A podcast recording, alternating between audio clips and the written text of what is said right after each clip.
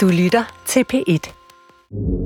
Velkommen til Troldspejlet podcast. Vi er tilbage efter sommerferien, og det er allerede fra sæsonstarten klart, at der er gang i så meget, at vi nok skal gøre en ekstra indsats for at følge med.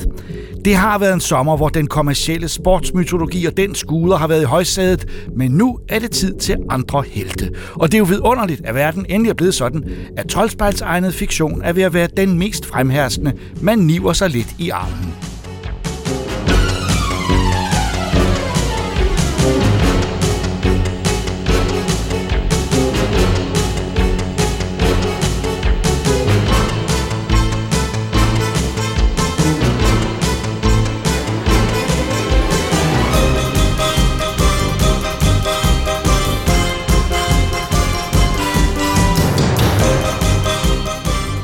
Vi starter med en serie bygget over en tegneserie, der har en helt særlig status. Neil Gaimans The Sandman så dagens lys i 1989, og blev hurtigt ikke bare populær, men også beundret og dyrket. Den er på en måde både moderne og klassisk, og man har ventet på en filmatisering med lige dele spænding og angst. For Sandman kan ikke bare lige flyttes fra tegneseriesiderne til tv-serier. Men nu er det altså sket, og Ragita og jeg har set resultatet, som faktisk er blevet en af de mest sete serier på Netflix, siger Netflix selv i hvert fald. 10 episoder, The Sandman,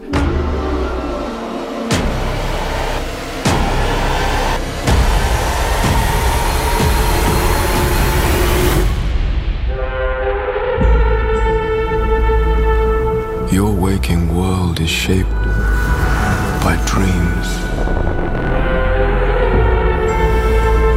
Dreams and nightmares that I create and which I must control. He's out there looking for me, isn't he? Can you imagine the damage he could do? I need your help. If dreams disappear, then so will humanity. I could do without dreams for a while. Haven't had a decent night's sleep in ages. Jeg må indrømme, det er en af de første serier i virkelig lang tid, som jeg har binget. Jeg er faktisk imod at se for meget på en gang, fordi jeg kan næsten ikke kapere det. Men her kunne jeg ikke lade være, jeg måtte, måtte videre. Hvad med dig? Ja, jeg har set fem afsnit kun, men det har ikke været, fordi jeg ikke har haft lyst til at se mere.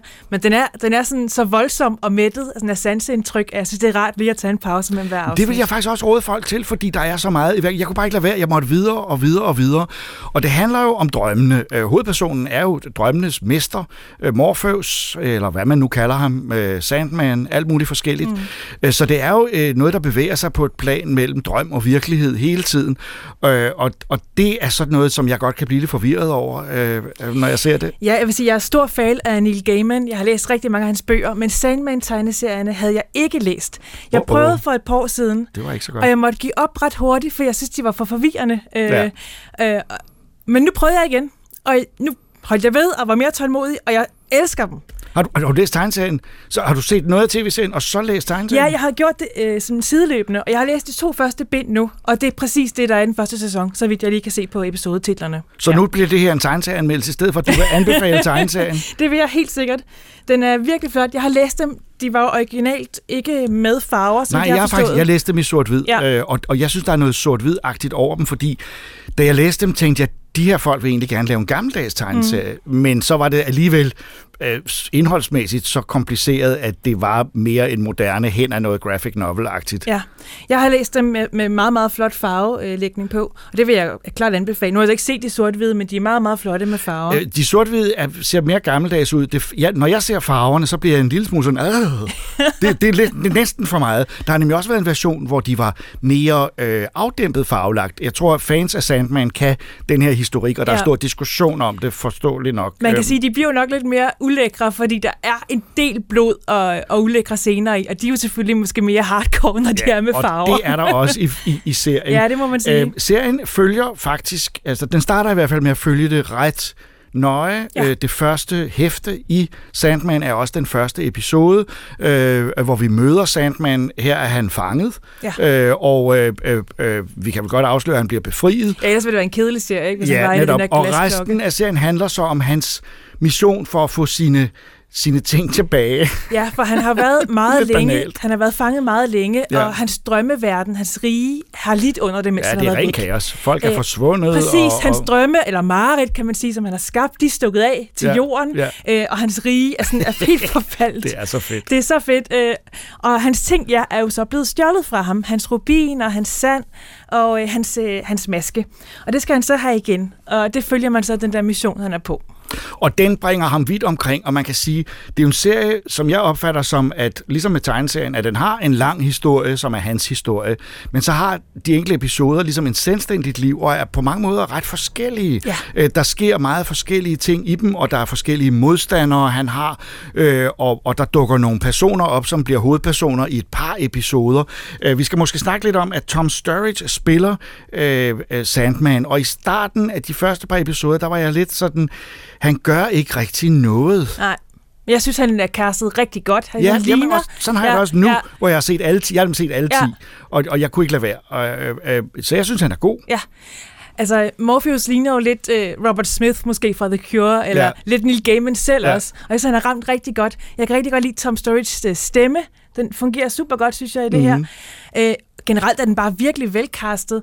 Øh, vi ser også Gwendolyn Christie som øh, Lucifer. Ja. Øh, også Og hun er su- fantastisk. super valg til Kendt det. fra Game of Thrones. Ja. Øh, øh, en meget usædvanlig udseende skuespiller, ja. Som, som, som netop som øh, djævlen der med ja. Vinger og det hele, ja. Giver den hele armen. Det er perfekt. Og en af de største skurke i Bennett er en, der hedder John Dee. Meget, meget sindssyg øh, person, som bliver spillet af David øh, Thewlis i serien. Også vildt godt castet. Ja. Han er meget mere... Øh, I tegneserien ligner han slet ikke et menneske. Han ligner Nej. sådan et mærkeligt zombie-monster. Her er han gjort mere menneskelig og mere sympatisk, og han spiller ham så godt, øh, at man næsten forstår, hvad det er, han har gang i. Ja, Øh. ja og man, man, han, han, han er vanvittig, øh, men han, han, er, han er spændende, og der er en hel episode, hvor han, øh, som foregår på en diner, Ja. hvor han øh, øh, øh, øh, på en eller anden måde øh, får sandheden frem. Ja, han fjerner deres Ja. ja. løjde, alle gæsterne. Og det var der, hvor jeg havde den der samme fornemmelse, som man nogle gange får af en god episode af Twilight Zone i gamle dage. Den der at vende, vende virkeligheden om, eller afsløre sandheden. Det var ligesom om, det var en helt støbt lille episode ja. Ja. for sig selv, med nogle personer, jeg ikke umiddelbart har set igen særlig meget. Ja. Øh, og så er der et, et længere forløb, øh, øh, hvor, hvor, vi, øh, øh, hvor vi møder nogle personer, der holder ved, men du har ret, David Thewlis er ret fantastisk øh, som, som, som John Dee, Ja. og, og, og meget uhyggelig. Der er en scene i en bil, hvor han er kommet op og får hjælp, og hvor, hvor hende, der hjælper ham, pludselig er, finder ud af, hvor forbandet uhyggelig han er. Og ja. Det, der, der synes jeg, serien kommer over i ren horror. Altså, Ja, det er det er virkelig uhyggeligt, altså. Øhm, er der andet, vi kan sige? Det er jo, en- det er jo en klar anbefaling af det, Det er her. det, ja. Jeg, jeg er også ret vild med, den er filmet meget, meget smukt, og den er filmet med en eller anden mærkelig, jeg ved ikke, om der er en særlig vinkel på, eller hvad de har gjort, men de ser sådan en lille smule overfod. Vinklerne er sådan lidt Jo. skæve, Ja. og deres ansigter er lidt strukket, øh, så det kommer til at se sådan lidt drømmeagtigt ud. Mm. Lidt mærkeligt, øh, men, men det er svært at forklare helt, hvordan, men det ser lidt særligt ud. Jeg køber ikke helt CGI'en i hans drømmerige, altid. Jeg synes, det ser en lille smule... Jeg ved ikke, om det er billigt eller hvad, men der er et eller andet ved det, når han er, når han er i det der drømmerige, som jo er ren CGI, der ser sådan... Jeg ved ikke, altså, det er ikke helt godt, synes jeg. Jeg, jeg synes, at det får en karakter, at det, jeg er enig, det, var, det er ikke perfekt, øh, men at det uperfekte giver det, for nu at være øh, øh, lidt kringlet, det giver det sådan en teateragtig fornemmelse. Ja. Jeg har lidt indtryk af, at det foregår på et teater, det hele, det er en scene, øh, og det, da jeg først begyndte at se det på den måde, så synes jeg faktisk, det var, det var ret sjovt. Jeg vil også lige nævne blandt skuespilleren Patton Oswalt, som har indtalt ravnen, Ja, Matthew. Øh, Matthew, der følger, følger med ham overalt, hans følgesvend. Ja. Han er sindssygt morsom, og der er også nogle mindre roller. Luke, Luke Skywalker, var jeg lige vil sige, Mark Hamill er med, øh, som en, øh, som, ja, han er, spiller en, en person med græskarhoved, øh, øh, kommer senere, øh, og øh, Stephen Fry dukker jo også op øh, øh, i en rolle som en form for detektiv bodyguard, øh, og det, Stephen Fry er en fremragende skuespiller, men han er altså bare sig selv. Det er ja. typisk øh, tydeligt, at de har sagt, her skal vi have Stephen Fry, for det. han skal ikke gøre noget som her. Han får lige et lille, han fik lidt et par briller på. Ja, eller sådan casting er virkelig lige Ja, øjet, ja, ja. og den er utrolig tro over for tegneserierne, men gjort mere linær, så den er lidt mere forståelig, Ja. synes jeg. Neil Gaiman har selv været med til at skrive manuskriptet, og øh, man kan mærke, at han har forstået, fordi den ændrer sig, den er ikke som tegneserien. Det er ikke den, det samme plot 100%. Øh, det følger den nogenlunde, men, men jeg synes, der er mange steder, hvor den gør noget andet. Den, gør- den forlænger det jo i hvert fald, for historien er jo ret ja, kort ja, i tegneserien. ja. Og så vil jeg også nævne, altså, øh, øh, øh det er jo det, Neil Gaiman selv, der er, er med til at, at styre løjerne her, men øh, også David Goyer og Alan Heinberg, dygtige folk, og musik af David Buckley, en af de kommende store komponister, tror jeg. Han har også lavet en del computerspil. Også ret fedt. Øh, så alt i alt, altså, det er første gang, jeg har anbefalet øh, øh, bingen, men altså, man kan sagtens se det hele, hvis man sætter alt andet til side, men man kan også, som du har gjort, øh, se øh, åbenbart fem episoder, og stadigvæk øh, se frem til de næste fem. Det gør jeg. Så en anbefaling fra os af The Sandman, filmatiseringen af Neil Gaimans øh, tegneserie, en, en stor opgave, som indtil videre er løst fantastisk. Mr. Sandman, bring me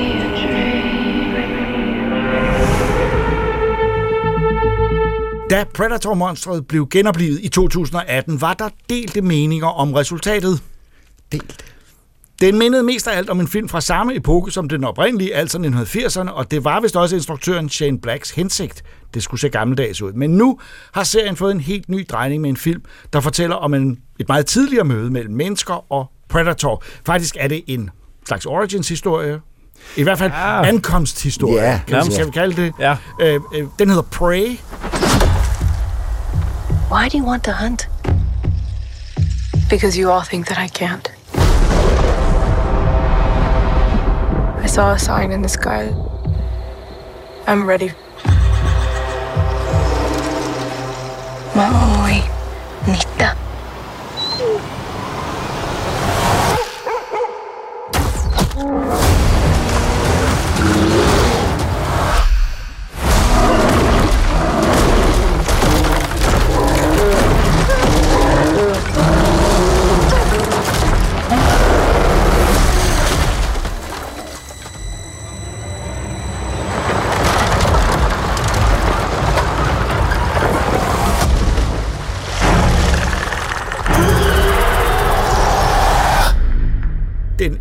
Oprindelige Predator, den hedder noget sejt, og den her hedder bare Prey. Det er også et fedt navn. Jeg synes, Nej, det er godt. det bare, det er bare sådan, nå ja, Det kilder helt i maven, når jeg hører det. Pray. Uh. nej overhovedet ikke. Så ved man, den er gal. Det, man, man tror, det er en kedelig kunstnerisk film.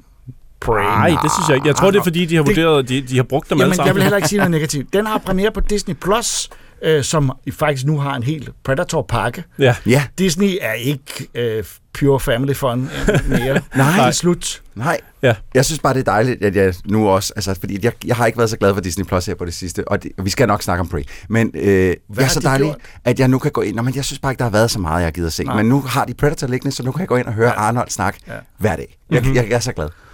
Ja. Ja, men øh, det kan du. Han er dog ikke med her. Ikke, Det er engang- ikke, ikke engang en cameo, fordi vi er langt tilbage i tiden. Ja. Længe før Arnold. Ja, Ja, der, er nogle, der er nogle referencer, nogle Ja. ja. uh, If it bleeds, we can kill it, uh, Ja. og sådan noget. Ja, men, Det, øh, det, er ligesom det skal vi lige omkring. Vi, vi er øh, blandt indfødte amerikanere før, øh, før alting mm-hmm. øh, begyndte for dem, og før mareridtet, øh, Comanche-indianere, Ja. som man ikke må sige mere, men det øh, falder en meget i, øh, i munden, fordi det har vi sagt i mange, mange år. Ja. Øh, Comancheer, som, øh, som oplever øh, angreb fra øh, Ja. en Predator. Ja, Ja. ja, først fra en Predator, så kommer der også uh, Colonial Powers ind i franskmænd, som, uh, Ja. ja. som er rejst til Ja, det er Amerika. rigtigt. De dukker også op. altså, Det er jo colonial powers, det er så meget sagt. Ja. Lige et øjeblik. Det er jo bare pelsjæger. Ja, det er rigtigt. Det er, er pelsjæger, der er, de er sgu ligeglade med, hvor de kommer fra, men de er franskmænd, det er Ja. rigtigt. Og, øh, og, og, og de er en ekstra trussel, fordi de... Øh, ja, Det er, de forladet, bare. de er også forladervåben, og Ja. det, det var farligt på det Men tidspunkt. det, det synes jeg på en eller anden måde er fedt, at der er flere typer af fjender, man skal være opmærksom på i den her film. At det ikke er bare kun hovedpersonen mod en Predator, men det pludselig ud, lige fra sidelinjen dukker en anden trussel op. Det kan jeg godt lide. Som jo er også på en måde en reference til den første, hvor de jo sådan set er ude på en mission for at, at skaffe nogle POW's hjem, og så mm-hmm. er de inde og, og, Ja. ja. og smadrer en terrorgruppe, eller hvad det er, en eller anden. Ja. Og så viser det sig, at Predatoren også er Og her er det bare en hovedperson, som egentlig skal ud på sin... skal prøves. Ja. Øh, hun skal på prøve øh, øh, og, og få sin... Jeg ved ikke, hvad man Jamen, hun får. vil gerne være jæger, Ja. øh, og, og det kræver, at man, at man ikke bare jager noget, men også bliver jagtet noget. Mhm. Og Ja. det er ligesom det, hun skal Ja, det er ikke nok bare at nedlægge en kanin. Ja. Nej. Det skal også være noget, der kan nedlægge altså den og vej. hun er så uheldig nok at få uh, Predator som sit, uh, som sin, sit bytte, Altså- øh, og er selvfølgelig så også bytte selv, og Ja. det går selvfølgelig, som det skal gå med, altså, man kan sige, den, der er jo ikke nogen overraskelser nej. i plottet. Nej. Og, og ja, nej, ikke som sådan i, i, i... Altså, vi ved jo godt, hvad, der kommer til at ske, hvem der kommer til at overleve, alt det der, det ved vi godt, men alligevel, så synes jeg, at den har nogle ret fede sådan... Øh, øh, strukturreferencer til, til den første film omkring, Ja. jeg vil ikke sige for meget omkring noget mudder, hvor at, at jeg vidderligt sidder sådan her, jeg ved godt, hvad der sker nu, nu ved jeg godt, hvad der sker, og jeg var sådan Ja. helt pumped, Ja. og så skete det ikke, og sådan lidt, what the? Ja. Hvad? Nu skete der noget helt andet. Og det kan jeg godt lide, fordi den kunne meget nemt have faldet den Ja. der gryde, der hedder, vi gør bare det samme en Ja. gang til. Altså, vi gentager bare, hvad vi ved, der fungerer, og, og på en eller anden mærkelig måde vil Arnold dukke op, og du ved, alle de der ting, man bare gør automatisk, men den her gør det modsatte, Ja. ofte i hvert fald, Ja. flere gange. Jeg synes, øh, øh, at den, den har... Øh, og da jeg så den første gang, jeg har set den halvanden gang, mm-hmm. fordi der skete noget mærkeligt for mig. Øh, Jeg så den, og jeg kunne ikke lide det. Mm-hmm. Jeg synes, det var for meget... Øh, øh, for, geografien var besværlig. Jeg kunne ikke finde ud af, at de er bare ude i skoven mm. hele tiden, og hvad sker der med hvem egentlig, og hvad foregår der? Øh, og, det, det, det, og, og, og så fandt jeg ud af, at det generede mig meget, at de talte engelsk med sådan en Ja. ja. moderne accent. Det kan jeg og også så godt forstå. fortalte du mig, at, øh, at Ja. man rent faktisk kunne høre den og se den på Comanche-sproget. Ja. Og det kunne jeg så ikke finde op i sprog. Jeg ledte efter sprog, der kom jeg og tænkte, at du, bare, du har bare troet, at det var estisk, og, ja. og så ville snyde mig til det. Men så viser det sig, at hvis man går ned i ekstra materiale, det er der ingen, der siger, før Nej. man går derned, at der ligger The Comanche version. Ja. Ja. Så Øh. det er også lige en PSA, det her til alle dem, der sidder og lytter med. Hvis Ja. man gerne vil se comanche jamen, så er det ikke, det. ikke, jeg vil ikke sige, ikke vil gerne se, man skal se den på Der er- Comanche. det er du simpelthen derude. Ja, fuldstændig. Den blev en anden film for mig. Den blev, den blev troværdig, mm. fordi jeg ikke fattede en brik af, hvad de sagde, mm. øh, og, og skulle læse det i underteksterne. Mm. Der er nogle absurde detaljer i den version, og det er, at når så franskmændene taler, blev det ikke oversat, men stod på fransk.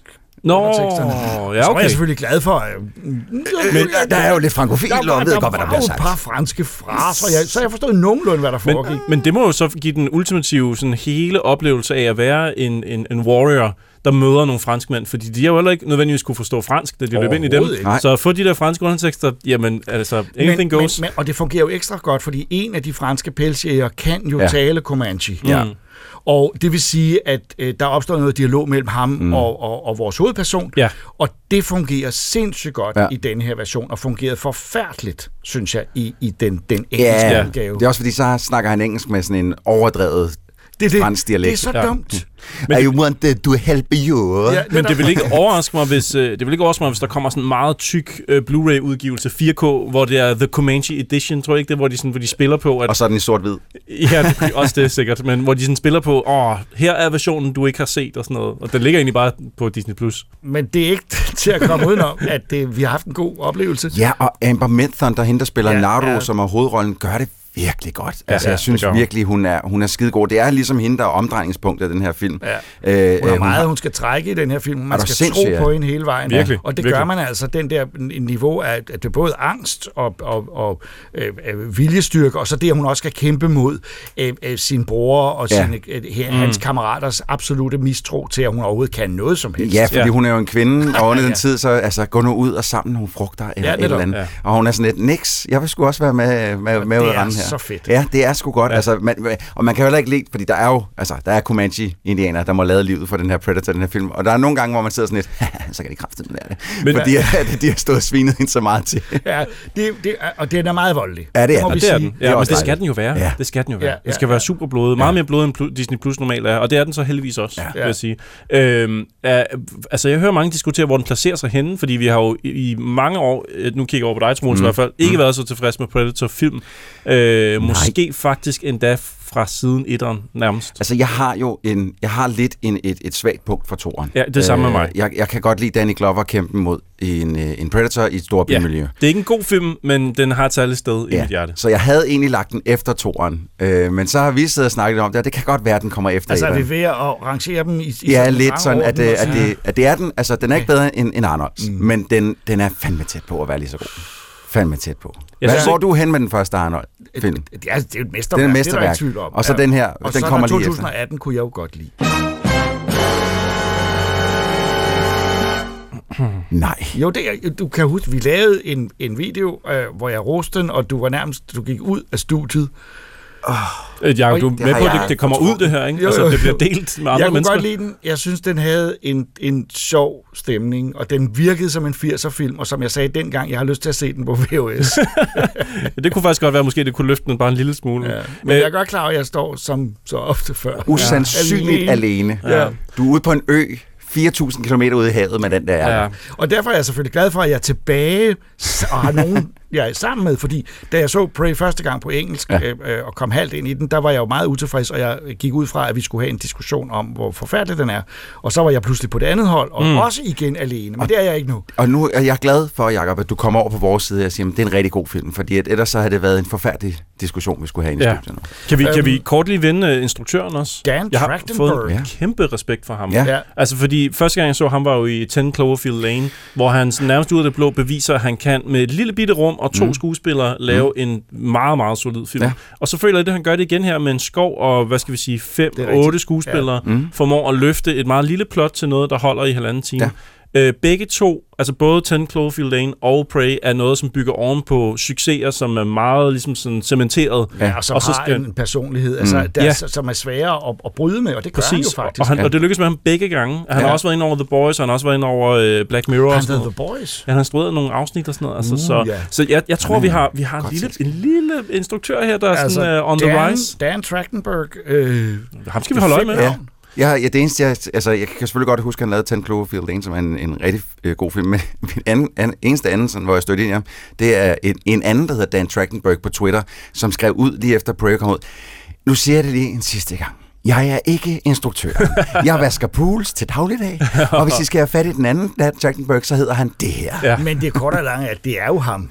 Ja, det kan selvfølgelig godt være. Det er jo hans måde at kamuflere det Ja, på. hans hemmelige. Altså, øh, Ja. Fordi øh, det, man kan sige, er, når man laver sådan en film her, så er man øh, på, på farlig grund. Det er man. Øh, en, en, The Predator er en den oprindelige, øh, som bare hedder Predator. Predator, meget. The Predator er 2018. Ja, og det er noget Som lort. ikke er så dum. Den er lort. Øh, og det korte og lange er, så er man ude i et område, hvor vi alle sidder klar Ja. ja. til at falde over Ja, ja. en ja. fejltagelse. Ja. Ja. Og, Og- det han gør, er, at han afvæbner os og, og, og gør, at vi faktisk synes, Præcis. det er fedt. Og, der, og jeg tror, at øh, vi skal holde øje med ham, fordi at lige for tiden, der er der sådan nogle, nogle af den her type instruktører, som får nøglerne til de helt store ting. Jeg taler Star Wars eller øh, Ringens her, et eller andet. Der går ikke lang tid, før han får lov til at styre en af de helt store produktioner. og med så sit, vil øh, jeg så sige, så er det, det kan gå galt, fordi det Ja. ja. her er godt, fordi det er småt. Ja, Lige præcis. den har ikke kostet mange penge. Nej, det er bare, og det, men der er jo kælet for hvert, altså billederne er sindssygt flotte. Det er rigtigt. Der er nogle CGI-effekter. Er, ja, mm, hvad med Predator selv? Vi skal lige have monsteret med. Vi ser ham jo meget. Love him. Ja, altså, men Meget det synes jeg jo, det var også det gode ved den gamle tager Predator. Det, af. jeg tror, en af de første monsterfilm, jeg så i sin tid, hvor at det ikke gjorde mig noget, at man så monsteret, fordi det var pis fedt lavet. Det var et fedt design. Jeg har lidt det samme i den her. Øh, de har taget den der sådan sci-fi-hjelm, som han normalt har, mm-hmm. og udskiftet med nærmest sådan øh, noget hud. Ja, noget sten, Ja, ja, eller noget, hvad hedder sådan et eller noget, andet. ben. Se, ser ulækkert ud i hvert Ja, fald. knogle. Pissefed maske, han har på. Altså, og har selvfølgelig stadig øh, øh, en gun på skulderen, en shoulder gun, men nu skyder den ikke længere med lasers, nu skyder den med pile, Ja. fordi de er heller ikke så langt teknologisk nu, hvilket er lidt mærkeligt, at de har et rumskib. Om det er to, 200 år. ja, Er det sådan, man skal forstå det? Derfor, at det gik jeg stærkt ud fra. Ja. Der, går, Øh, der går en 200-250 år imellem de to. Altså den fra 87, Ja. ja. så den her film. Men, men det er en prequel, men man kan sige, han kan jo godt have været der endnu tidligere. Så det, de ligesom har lagt i ovnen for nu, at vi kan få nogle Prey, der foregår i Ja, altså- way back. Ja, ja, ja. Men altså, en eneste rettelse til det, er faktisk, jeg synes, man ser monsteret for tidligt og for meget for tidligt. Men ja. Ja. når det første så all, all in, så er jeg med på den. Ja. Jeg tror bare sådan, hvis det skulle været sådan en lækker, lækker film, så havde man pillet ham lidt ud i starten. Han Ja. kommer lidt for tidligt, for tydeligt. Mm, det kan godt være. Det tror jeg er sådan en, øh, man gør for at tjene nogle penge og sådan Det noget. må du skrive til Dan Trachtenberg, ja. men husk at skrive det til den rigtige. Dan TRS. Men Yes. altså fra os er der øh, øh, fuldstændig... Altså, vi kan ikke blive uenige om det her. Nej, det tror er der jeg en ikke. ting? Nej. Nej, ikke det er der ikke. nej. Nej. Men jeg vil sige det på den måde. Se den på Comanche. Ja. Øh, det, det, det, giver et, det gør også... Altså, det er ligesom, når man ser Miyazaki på, på japansk, ja. som man heller ikke forstår, så giver det den rigtige atmosfære. Og jeg følte, Enig. at jeg var mellem disse oprindelige indfødte amerikanere. Så altså med andre ord, Prey, det kan vi ikke blive uenige om. at Nej. Det er en, øh, en, en perfekt ny Predator-film, som passer ind i mytologien, og som vi bare nød. Ja, giv Dan Trachtenberg nogle flere, øh, nogle flere Predator-film. Ja, men husk at skrive til den rigtige. Ja, Ja, vigtigt, vigtigt. Dan TRS.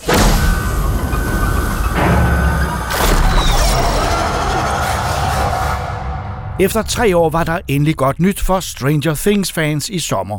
Premieren på sæson 4 kom i slutningen af maj og begyndelsen af juni, så her kommer en på grund af ferien lidt forsinket rapport fra Ida og Regitze. Og da premieren jo altså var for tre måneder siden, må vi hellere advare, der er nok noget med her, som nogen ville kalde spoilere. You've broken everything.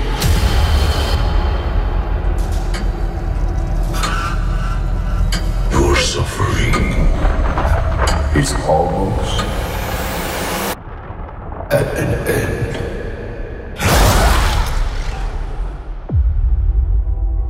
Ja, Rigitte, vi har jo set Stranger Things, og øh, det er jo lang tid siden, at den har haft premiere, men det er jo så populær en serie, at den fortjener at blive snakket om, og der er faktisk også mange af jer lytter derude, som har efterspurgt sådan, hvornår snakker I om Stranger Things?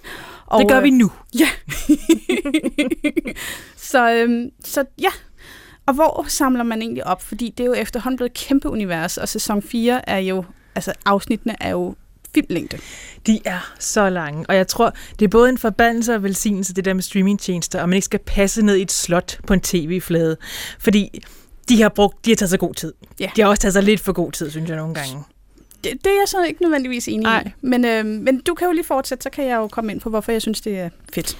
Ja, altså, jeg var jo ret skuffet over sæson 3. Det ved jeg ikke, om du også var, men den var ikke meget velfungerende. Den var lidt, den var lidt, lidt ærgerlig, men, så, men jeg tænkte, jeg giver den alligevel en chance, den her fire, fordi jeg kan rigtig godt lide universet. Og den var heldigvis meget bedre. Mm. Det, startede, det starter lidt øh, kedeligt ud. Jeg synes, det er lidt det samme afsnit, man får to gange, afsnit 1 og 2. De præsenterer en ny figur, der så lider en brutal død til sidst. Og der sker, altså det er sådan, udviklingen er ikke, det er sådan det samme afsnit delt op i to. Jeg tror i virkeligheden, de har lavet sig lidt inspireret af sådan noget som Game of Thrones. Så nu er vi blevet lidt mere voksne, så skal vi være lidt mere brutale og slå folk ihjel, selvom de tror, nu skal det være en ny Ja, hovedperson. for det er godt nok, øh, det, det er brutalt død, de får, de der. Det ja, er det. det Den må er, man nok ja, sige. Yikes. Den er virkelig uhyggelig. Og den, den her skurk, der er med i den her sæson, der hedder Vægner, han er rigtig skræmmende og effektiv, synes jeg. Ja. Han, han er, det, det er fedt. Ja. ja, og vi kommer jo nok til at spoile lidt, altså, men det er som sagt øh, de sidste det sidste afsnit, to sidste afsnit den her sæson kom altså i begyndelsen af juli. Så, så hvis man har interesse i den her serie, altså enten så, hvis man ikke har set den, så så skal man måske høre vores podcast, eller så kan I forhåbentlig tale med på det her.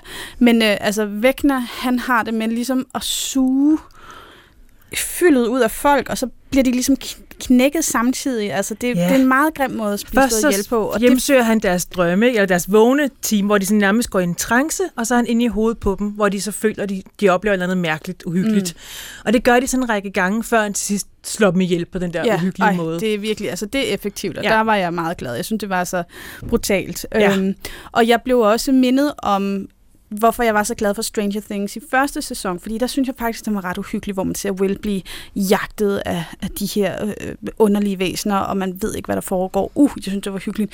Og det her var så nærmest mere brutalt. Ja. Og det giver også mening, fordi den her sæson er langt mere slasher-præget. Altså Robert Englund, ham som spiller Freddy Ja. Krueger, han har jo rent faktisk en, en lille rolle Ja. på et tidspunkt. Ikke? Så det er meget tydeligt med den her reference.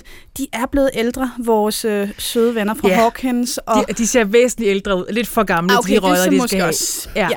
ja. Men, det er jo, men sådan er det jo, når man øh, er lang tid om at lave Ja. nye sæsoner. Så Øh, vokser børn altså. Ja, det er meget mærkeligt.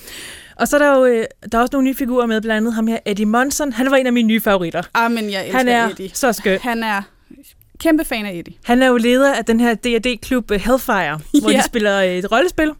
Øh, og da den første pige så dør her, Chrissy, han er sammen med hende, da hun dør, så han bliver jo mistænkt, og alle tænker, han er jo satanist, fordi han kan lide rollespil.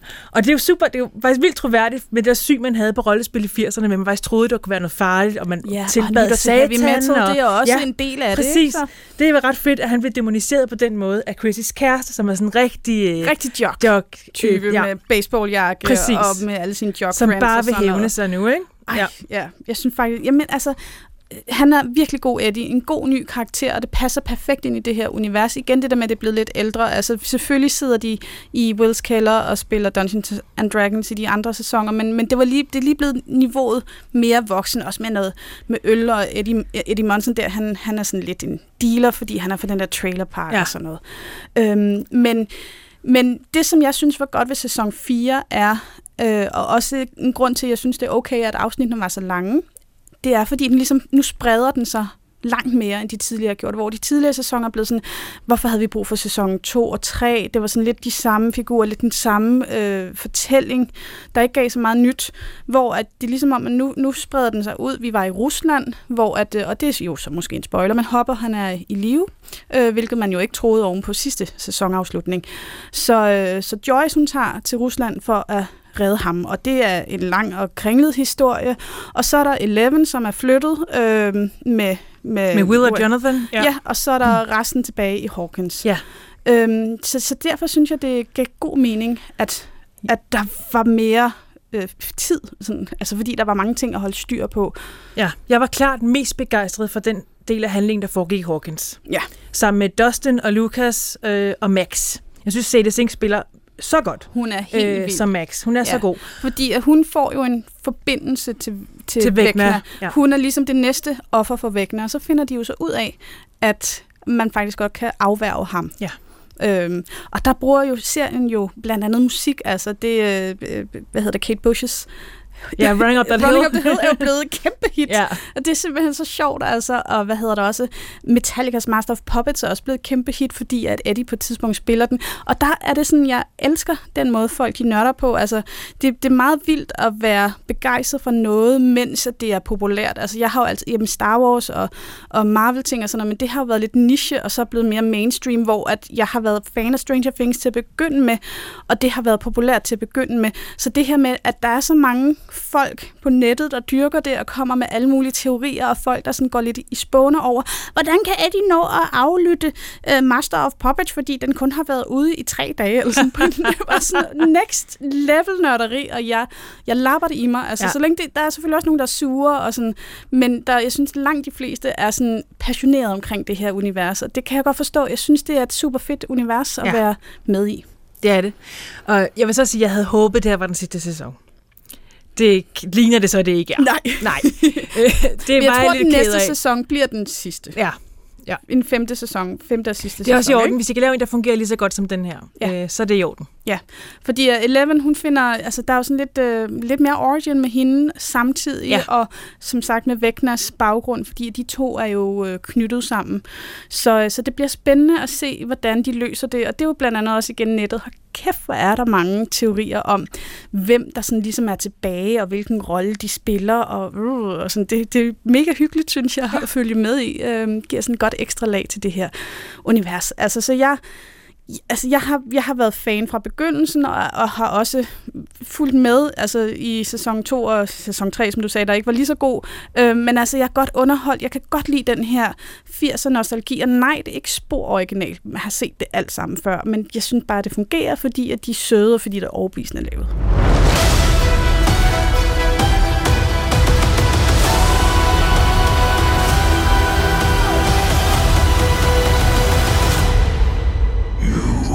Have lost. Da Brian Vaughns tegneserie Paper Girls begyndte at udkomme i 2015, vagte den straks opsigt, for det er en fascinerende og kompliceret historie, som er så klart og dynamisk fortalt, at man lige fra starten blev suget ind i dens univers. Der er både sager, fænomener, tidsrejser og andet godt, og så et venskab mellem fire piger, der er det til fælles, at de kører ud med aviser. For vi er i 1988, hvor der stadigvæk fandtes trykte aviser, som skulle bringes ud. En tv-serieudgave var jo en god idé, og nu er den klar.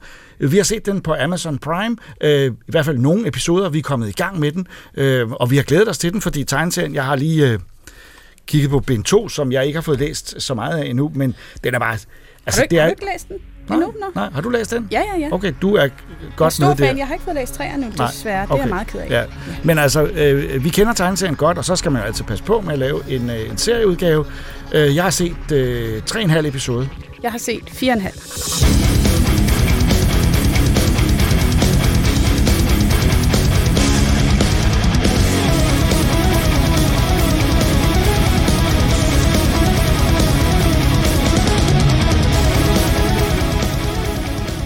Du vinder, så har du ret. Ja. Hvad vil du sige, Ida? Ja, jamen, øhm, den starter jo ret identisk med tegneserien, Ja. og, det er jo, og det er jo dejligt. Det er de her fire piger, som er paper girls, og det er ret unikt for piger at være paper girls. Ja. De, de skal ligesom kæmpe med nogle fordomme og forventninger om, at det er drenge, der cykler rundt der klokken Ja, 5 om men det morgenen. hedder en paperboy jo Ja. ja. i, i gamle. Der er faktisk til et spil. Kan du huske det? Paperboy. Det kan jeg. Jeg har Ja. også spillet det. Ja. øh, Et gammelt Nintendo-spil. Det var et fantastisk spil. det spil. Meget irriterende. Meget irriterende. Øh, fordi man kaster jo aviserne. Ja, og det er fascinerende, men det, det har de altså styr på. Man ser, hvordan de vågner op og går ud og tager den her stak aviser ind og folder dem, og så ned i De en skal kasse. folde og dem. så- Det vidste jeg ikke. Der var noget teknisk der, som jeg synes en spændende øh, Ja. ja. trivia, at, at man, man som avisbud i USA selv skal rulle aviserne. Ja, tænk Hold da kæft. Men den her dag er det Aarons første dag som papergirl, fordi hun er en af de her fire piger, og det er ikke bare en hvilken som helst dag, det er Hell Day, som er 1. november, altså den dag, hvor dagen efter det har været Halloween. Halloween, ja.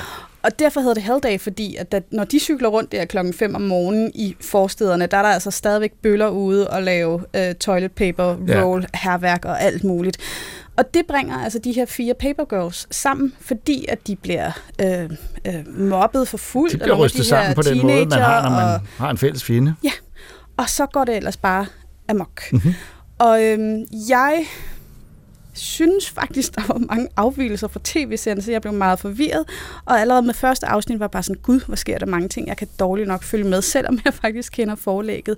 Og det er lidt den følelse, jeg stadigvæk har nu, fire og et halvt afsnit inden. Der sker rigtig mange ting, der er mange detaljer, jeg ikke forstår endnu. Øhm, så man skal altså tunge lige i munden, når man ser den her. Jamen, Det er jo tidsrejse, øh, fordi de kommer, det kan vi godt afsløre, øh, de kommer ud i fremtiden. Øh, Til, fra, øh, de er i 2019. 1988 til Ja. 2019, og, og er i den samme by, og begynder at, at finde ud af, og prøve at finde ud af, hvad der er sket. Altså, hvorfor de overhovedet er kommet ud på den her tidsrejse, og så møder de øh, en række af, af, af dem, de kender, og også indimellem sig selv. Ja, og, og det er jo alt muligt tids øh, conundrum, og sådan, kan det lade sig gøre, og hvad må man ændre på? Og, sådan. og det viser sig, at der er to kræfter fra fremtiden, som ligesom har styr på det her med tidsrejser, og nogle af dem er så nogle gamle, nogle, det er dem, man kalder... Øh, her hedder de The Watch, i tv-serien hedder de Oldtimers, og, øh, og så er der dem, der kalder sig Teenagers i, i tegneserien, og som så hedder STF Underground Ja. i øh, i serien her. Og det er ligesom to modstridende poler, som på en eller anden måde, altså de gamle, The, The Watch, de er sådan nogle konservative, vi har styr på det, det er dem, der er de onde. Mhm. Og så teenagers er ligesom, hey, tidsrejse, Ja. det er skide sjovt, vi gider overhovedet Ja, ikke ja. bekymre os om, om vi kommer til at lave ballade Og i... det, det vil de gamle, altså de- gamle arbejder ud fra princippet om, at det, Ja. ja. gælder, øh, det gælder om at holde fast i tidsprincipperne. Man Ja. skal ikke lave om på tiden, Ja. øh, hvilket jeg, jeg egentlig har, jeg godt kan følge dem i, Ja. fordi det andet giver forvirring. Og forvirring er det, der er seriens øh, kendemærke. Ikke også? Fordi at nu, det her ved jeg ikke, det ved jeg, fordi jeg har læst tegneserien, jeg ved det ikke rigtigt på grund af serien endnu, så det er derfor, jeg er så utrolig forvirret. Men øh, summa som mamma er det jo, at øh, de her fire piger, Aaron, Tiffany, Mac og KJ, de bliver rodet ind i det. Og, og så skal de jo så ligesom, de vil jo tilbage til deres tid. Og det er mere vanskeligt end som så. Men så møder de jo så nogen undervejs, som øh, hjælper dem, eller gør de nu også. Ikke? Altså, der sker sindssygt mange Der sker ting. virkelig meget, og man har ikke rigtig tjek på, hvad det er, de første episoder. Nej. Så man kan sige, øh, øh, øh, det har jeg jo ikke noget imod, at, at øh, øh, hvis, hvis jeg får en, en, en ordentlig afslutning, og det ved vi ikke, om vi gør endnu. Øh, øh, og jeg vil sige, jeg har, har, der har været små øh, perioder af det her, hvor jeg har haft det rigtig godt. Øh, I de situationer, hvor øh, en af de fire piger møder deres egen familie øh, eller sig selv ude i fremtiden. Øh, der synes jeg noget af det har fungeret virkelig godt og gribende og overraskende og sjovt, fordi man får ting at vide om pigerne, som øh, på den ene side vil de gerne vide det, og på den anden side vil de ikke vide, for der Det sker ting i deres, i i, deres liv. Ja. Øh, men der er desværre også øh, lidt en fornemmelse af, at den her serie virker, jeg ved ikke om den er det, den virker lidt billig på en eller anden måde. Det virker som om alting er skudt lidt uh, cheap, uh, lidt sådan ikke helt gennemtænkt. Billedkompositionerne er øh, sådan lidt øh, uklare, og jeg ved ikke om det er fordi, den har forsøgt at ramme en 80'er-stil, men der er jo noget. Stranger Things over den periode, den kommer fra i hvert Ja. fald i 80'erne. Og, og det kan den altså ikke rigtigt, synes jeg. Nej, det er lidt ærgerligt. Altså, det er jo helt klart, den her tv-serie er skabt, fordi at jeg tænker, at Prime vil gerne lukrere på den øh, hype, der er omkring Stranger Things, den succeshistorie, der er, og netop det her nostalgiske. Og det synes jeg ikke helt den fornår, formår at gøre, og jeg vil give dig helt ret, den er sådan lidt billig at se på. Der er ikke gjort nok ud af æstetikken, ud af musikken, eller sådan et eller andet, for at få det der lækre, nostalgiske. Den er lidt for nøgtern. Så det kan godt være, at de har nogle t-shirts på, som er sjove, og noget mm, tøj, men, men det er lidt for udflydende, det er lidt for uklart. Og det er lidt ærgerligt, fordi at uh, uh, Brian Vaughan, som er skaberen af den her, og faktisk også Cliff Chang, som Ja, Cliff Changs tegninger skulle jeg have nævnt de, op i De er starten. jo begge to ja. med som executive Ja, ja. producers, øh, men, men, Ja, og, og men selvfølgelig det betyder ikke, at de har haft egentlig indflydelse. De kan bare have sagt, okay, vi er med på den. Executive producer, øh, nogle serier har jo altså 20 af dem, og ikke, jeg overdriver ikke, og det kan være hvem som Ja. helst, øh, der har haft indflydelse på det, så det kan vi ikke vide. Jeg synes ikke, øh, øh, og det synes jeg er vigtigt, jeg synes, at venskabet mellem de fire piger er lidt, øh, lidt uforløst. Men det synes jeg faktisk også, den er i tegneserien. Nå, Det okay. går, altså det, Ja. ja. man kan sige med tegneserien, der går det rigtig hurtigt, og det gør det også i tv-serien. Og det som jeg, altså jeg håber på, at der kommer en sæson 2, for jeg kan godt lide det her univers. Jeg kan godt lide ideen om Paper Girls, øhm, og jeg synes faktisk, de fire piger, de har fået til at spille dem, også gør det godt. Men, jeg, men, jeg, men fordi det går så hurtigt, jeg mangler lidt mere det, som du netop, det som du fremhæver som det gode, hvor man får lidt mere indblik i familien, hvem de er, de her Mm. dynamikker. Jeg vil have mere af det. Jeg synes, at der er nogle, nogle gode scener, hvor øh, en af pigerne møder sin, øh, sin egen bror, øh, som er blevet læge, og bare det der, at hun som teenager ser på ham og siger, du er blevet læge, come on. Og især altså. da hun, det ved Ja. jeg ikke, om du har set, men der er også en scene, hvor at hun, han har også fået børn, der er på hendes alder, ja, ja. og hvor de sidder og spiser på sådan en diner, og bare Ja. ja. sådan, ej, vi kan da ikke sidde og spise det her, det er jo ikke kål af mamma, og hun sidder der.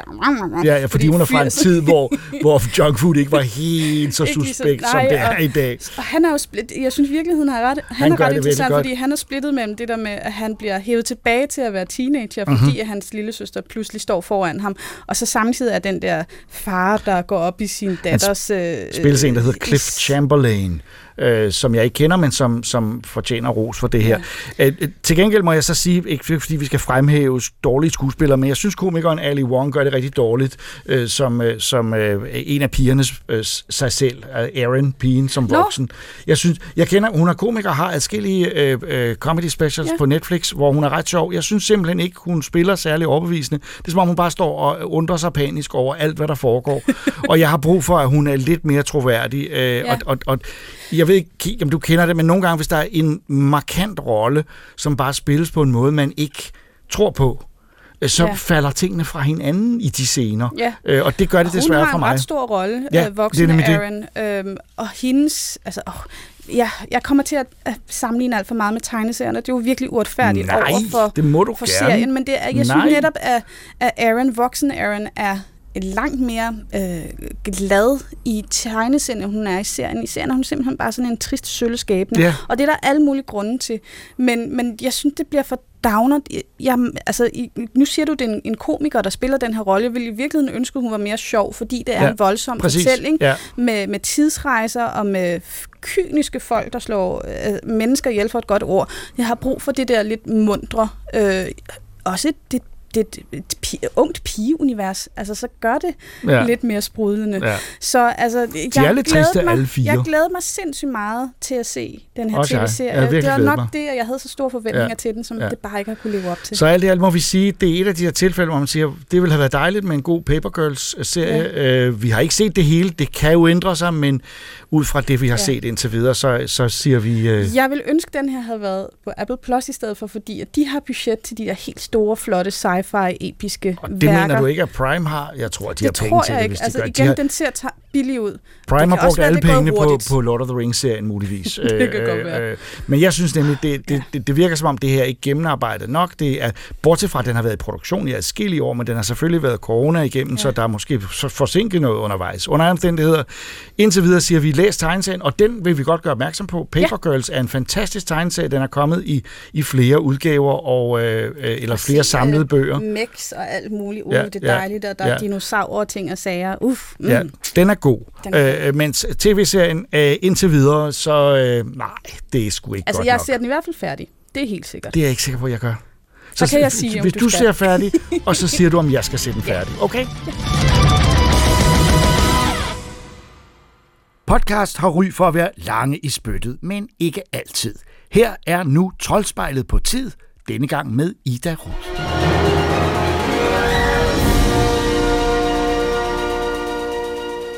I Am Groot er en ny serie på Disney+, Plus, og den er meget kort og enkel. Fem afsnit af cirka 4-5 minutters varighed. Hende, der har skabt den, hun hedder Kirsten LePoe, og hun er ret sjov. Hun har gået til opgaven med, med overskud, opfatter jeg det.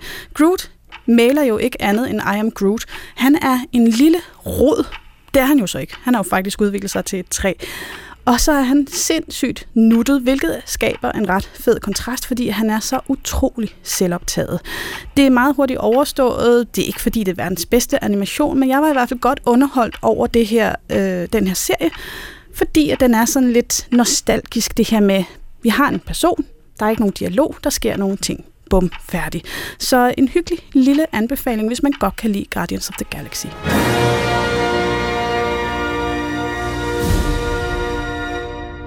Formel 1, den mest udbredte og prestigefyldte form for motorsport, er denne sæson trådt ind i en ny æra med mange store regelændringer. På samme måde træder Formel 1 computerspillene, som nu i 12 år er blevet udviklet af Codemasters, ind i en ny verden, efter at EA har købt Codemasters. Hvilken effekt det har haft på de ellers velanskrevne spil, ser vi i den nyeste udgivelse F1 22, som Benjamin har prøvet.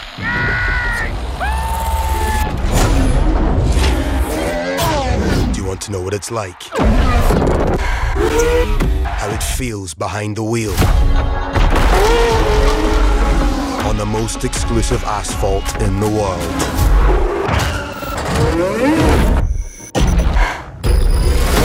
One thousand horsepower at your command. Speed like you've never known.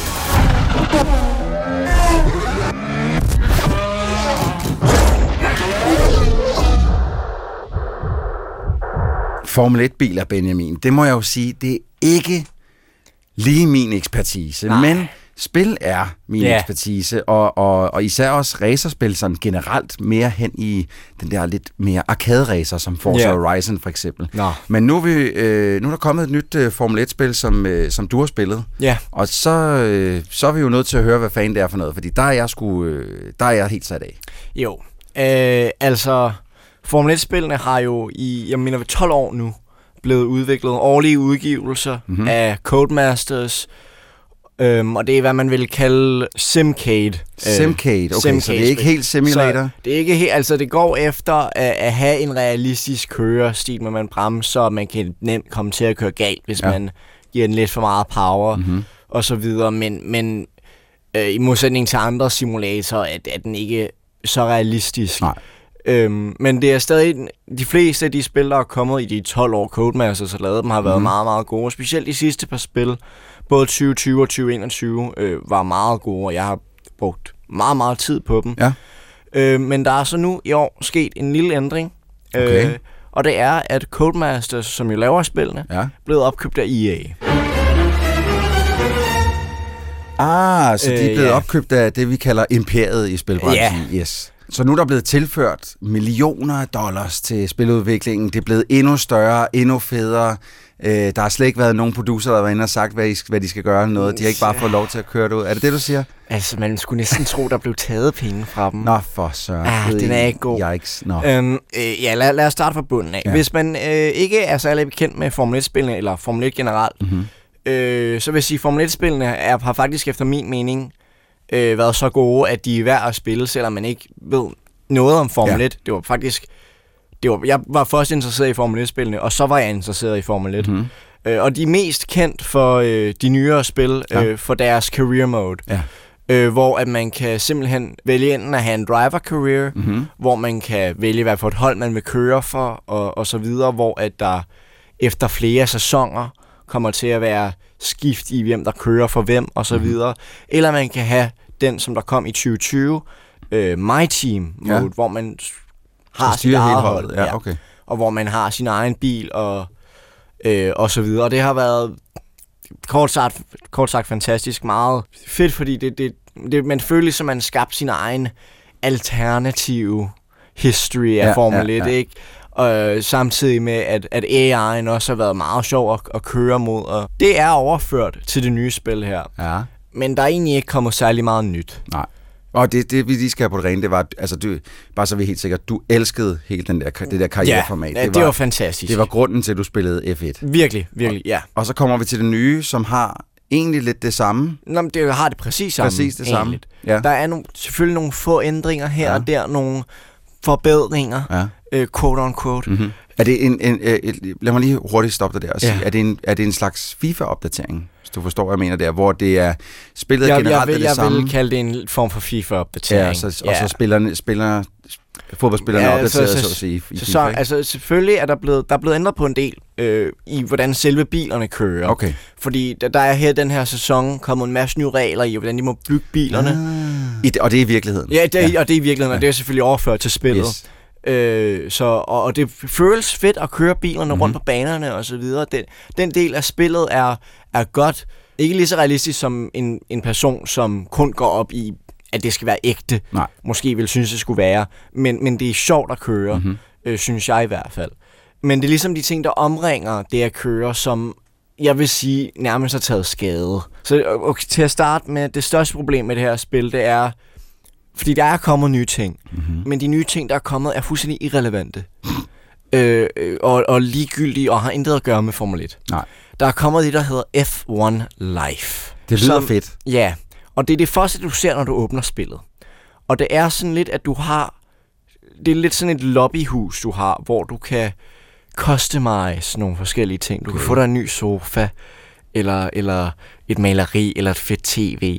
Og så kan du ændre på din karakter med, så kan de få nogle fede nye sneakers, eller, øh, eller en ny Okay. t-shirt. Eller, som, øh, ja, det, det, når man hører Formel 1, tænker man ikke sneakers, vel? Altså, det virker jo nærmest som om, at de har, øh, de har kigget på det, NBA 2K gør nogle gange med Ja. deres spil, hvor det sådan lidt, jamen, der handler også om the bling.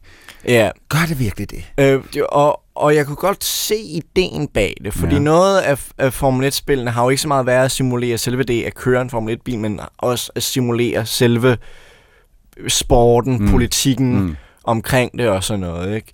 Men, men, men det, det er helt ved siden af, og, og meget tydeligt øh, en måde, som øh, EA kan, kan få penge ud af spilleren på. Åh, oh, så de der ting, er, altså sneaks og Jamen, du skal jo selvfølgelig købe podium pass. Åh, oh, nej! Ja.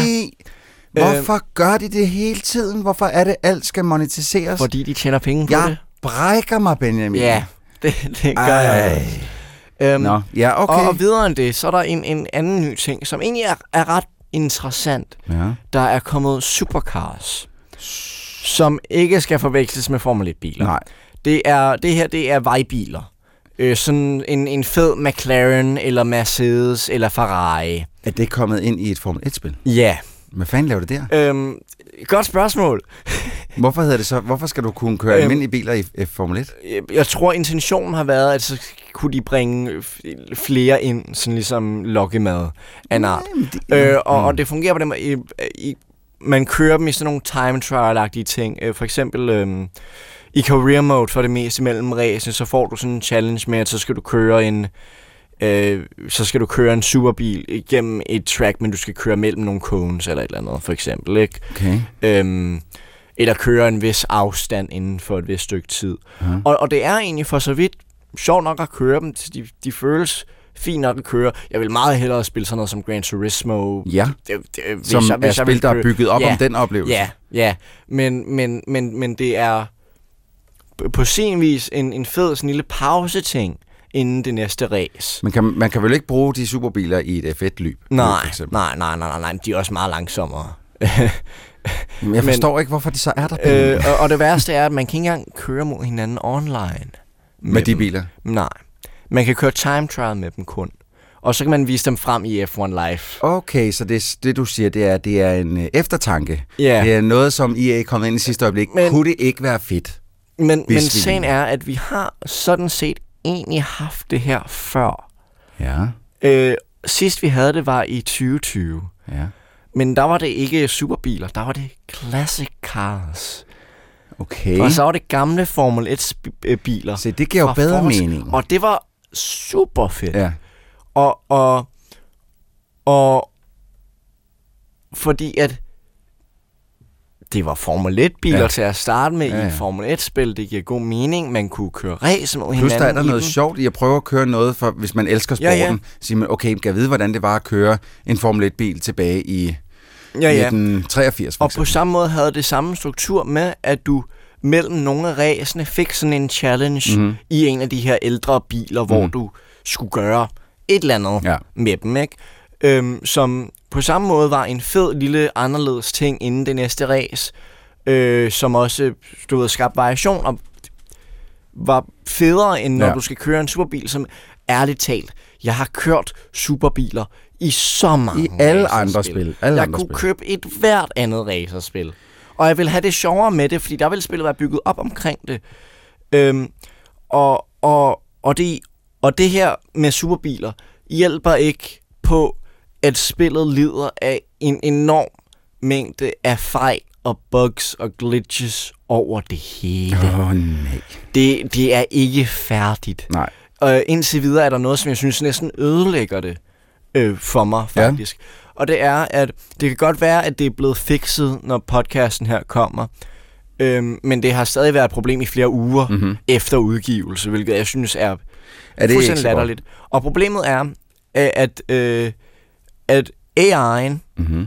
øhm, på straightsene, på langsiderne ja. af Ja, du, tracket, ja, du må heller lige snakke Ja. ja. lægemandssprog, for det er sådan noget, forstår jeg ikke. Okay, det, På du, de du, lange... Du, du, du, du ja. har en racerbane, Yes. så er der jo nogle gange sving, Ja. og så har du der, hvor det bare er Lige en, en streg ud. Ja, og det er hvor det bare er straights. søm i bund, Godt, ikke? yes. Det er the straight. Godt. Øhm, og der har AI'en det med at være meget hurtigere end, end en selv. Al- altså på et niveau, hvor at, at det er unfair. Øh, Nå. øhm, øh, for at give et eksempel, der, der eksisterer noget i Formel 1, som hedder øh, DRS. Ja. Og det står for Drag Reduction System. Ja. Og det er øhm, en klog måde at sige, at der er en lille flap, som der åbner sig øh, Yes. på, i bagvingen, som Yes. der gør, at der kommer mindre vindmodstand. Yes. Som der gør bilen hurtigere. Yes. Og det er noget, som man må åbne, når man er øh, bag en anden bil mm-hmm. øh, på visse lange sider. Ja. Ikke? Og, øhm, og det gør, at man bliver faktisk Markant meget hurtigere, markant hurtigere. Ja. Ikke? Og det er lavet for ligesom at sørge for, at der er flere overhældinger Ja. og så videre. Ikke? Og øhm, jeg har oplevet ret ofte, faktisk meget ofte, at, at jeg har fået DRS, mens Mhm. mm-hmm. bilen foran mig ikke havde det, og de var stadig bare suse videre. Nå. Ja, Ja, det, det, det lyder som en bug, ja. og, og, øhm, og jeg ved ikke rigtig, hvad der skylder det, men, men øh, det, øh, det, det, det ødelægger det lidt. Ja, det, det kan godt det, det, det, det, jo- faktisk, Fordi hvis, du, hvis, hvis, hvis DRS bliver aktiveret, så Ja. yeah. sidder man jo og tænker, så for satan, nu, Ja. yeah. nu skal den bare have fuld æder. Og- Og, Mens du så stadig ikke kan, over, øh, kan indhente eller men dine du, modstandere. du, du indhenter dem. Nogle gange indhenter du dem ikke engang. Nogle gange kører de længere væk fra dig. Øh, og, og Er du sikker på, at du ikke også trykker på faldskærmsknappen? Som slået. Ja, man, man skulle næsten tro det. Uh, og, og, og, og det gør ret ofte i race, føler man, at man selvom man er hurtigere end de biler, der er bag en mm-hmm. på det meste af tracket, så snart man kommer på en lang side, så bliver man, bliver man bare nødt til at spille sin tid på at forsvare. Og, og, Jeg og ved, om øh, de har implementeret det, som Mario Kart har haft i gennem mange år, at øh, hvis man ligger bagved, så kører man lidt hurtigere end dem, der Jamen, foran. jamen, altså, der... Jeg ved faktisk ikke, hvor meget, fordi der er jo ofte i racerspil rubberbanding ja. I bilerne med, at de gør bi- bilerne foran dig lidt langsommere, og Ja. den bag lidt hurtigere, for sådan ligesom at gøre det lidt mere intenst. Ja. Jeg ved ikke, hvor meget det er i Formel 1-spillene. Jeg har, i, I dem, jeg har spillet, har jeg ikke... Oplevet kan det, godt være, at det har været der, men mm. jeg har ikke opfattet det. Nej, nej. Altså, det, det, det har virket meget som om, at det, ja, det her, det giver mening. Ja. Øhm, men, men, men her er det bare, og det, altså det umuligt, det er meningen, fordi at det er ulydeligt. Ja. Øh, Hvad, hvad, hvad, hvad for et format spiller du på? øh, jeg spiller på PC. Du spiller på PC, og er det med ret og Det pedaler? er med ret og hele muligheden. Skal, skal, er det noget, man skal have for at spille? Ah, nej, F1? nej, nej. nej. Jeg, jeg, jeg har en ven, som der bare Spiller på controller, og det er Ja, ja. fint. Ja, ja, Godt. det er fint. Så, øh, så det er din... Er det, ja, ja, så for er det en anbefaling af det her, eller skal Nej, man bare nej, købe nej, nej, nej, 2021'eren, nej, eller hvad? Nej, altså hvis du gerne vil have et godt Formel 1-spil, så vil jeg sige enten 20, 2020 eller 2021. Ja. Og der kommer det mest an på de kører, som der er i de spil. Og... Og så sidder du vel lidt bekymret for, at en af dine yndlingsfranchises er blevet ødelagt af at blive opkøbt af evil. Jeg er ikke bekymret. Jeg, jeg er allerede ved Du er...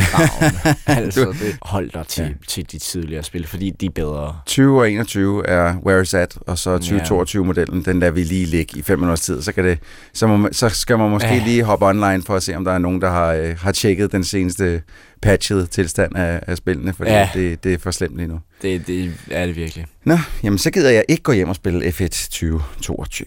Men, øh, men 2021 er virkelig godt. Jeg ser lige på det. Enter the new era. F1 22. Den italienske tegner Vittorio Giardino er født i 1946 og især kendt for spionserien om Max Friedman og for sin helt bevidste videreførsel af Hergés berømte rene streg fra Tintin, og dermed bevist, at en stilart sagtens kan bruges til mange forskellige ting. I 1994 udkom første bind af en række historier fra Prag under 2. verdenskrig, som i 2018 blev fulgt op af en historie om hovedpersonen Jonas Finks liv som voksen i årene omkring 1968, da Tjekoslovakiet forsøgte at frigøre sig fra Sovjetunionen. Nu er det hele udkommet som et samlet værk, Jonas Fink, og det har Ida og jeg læst.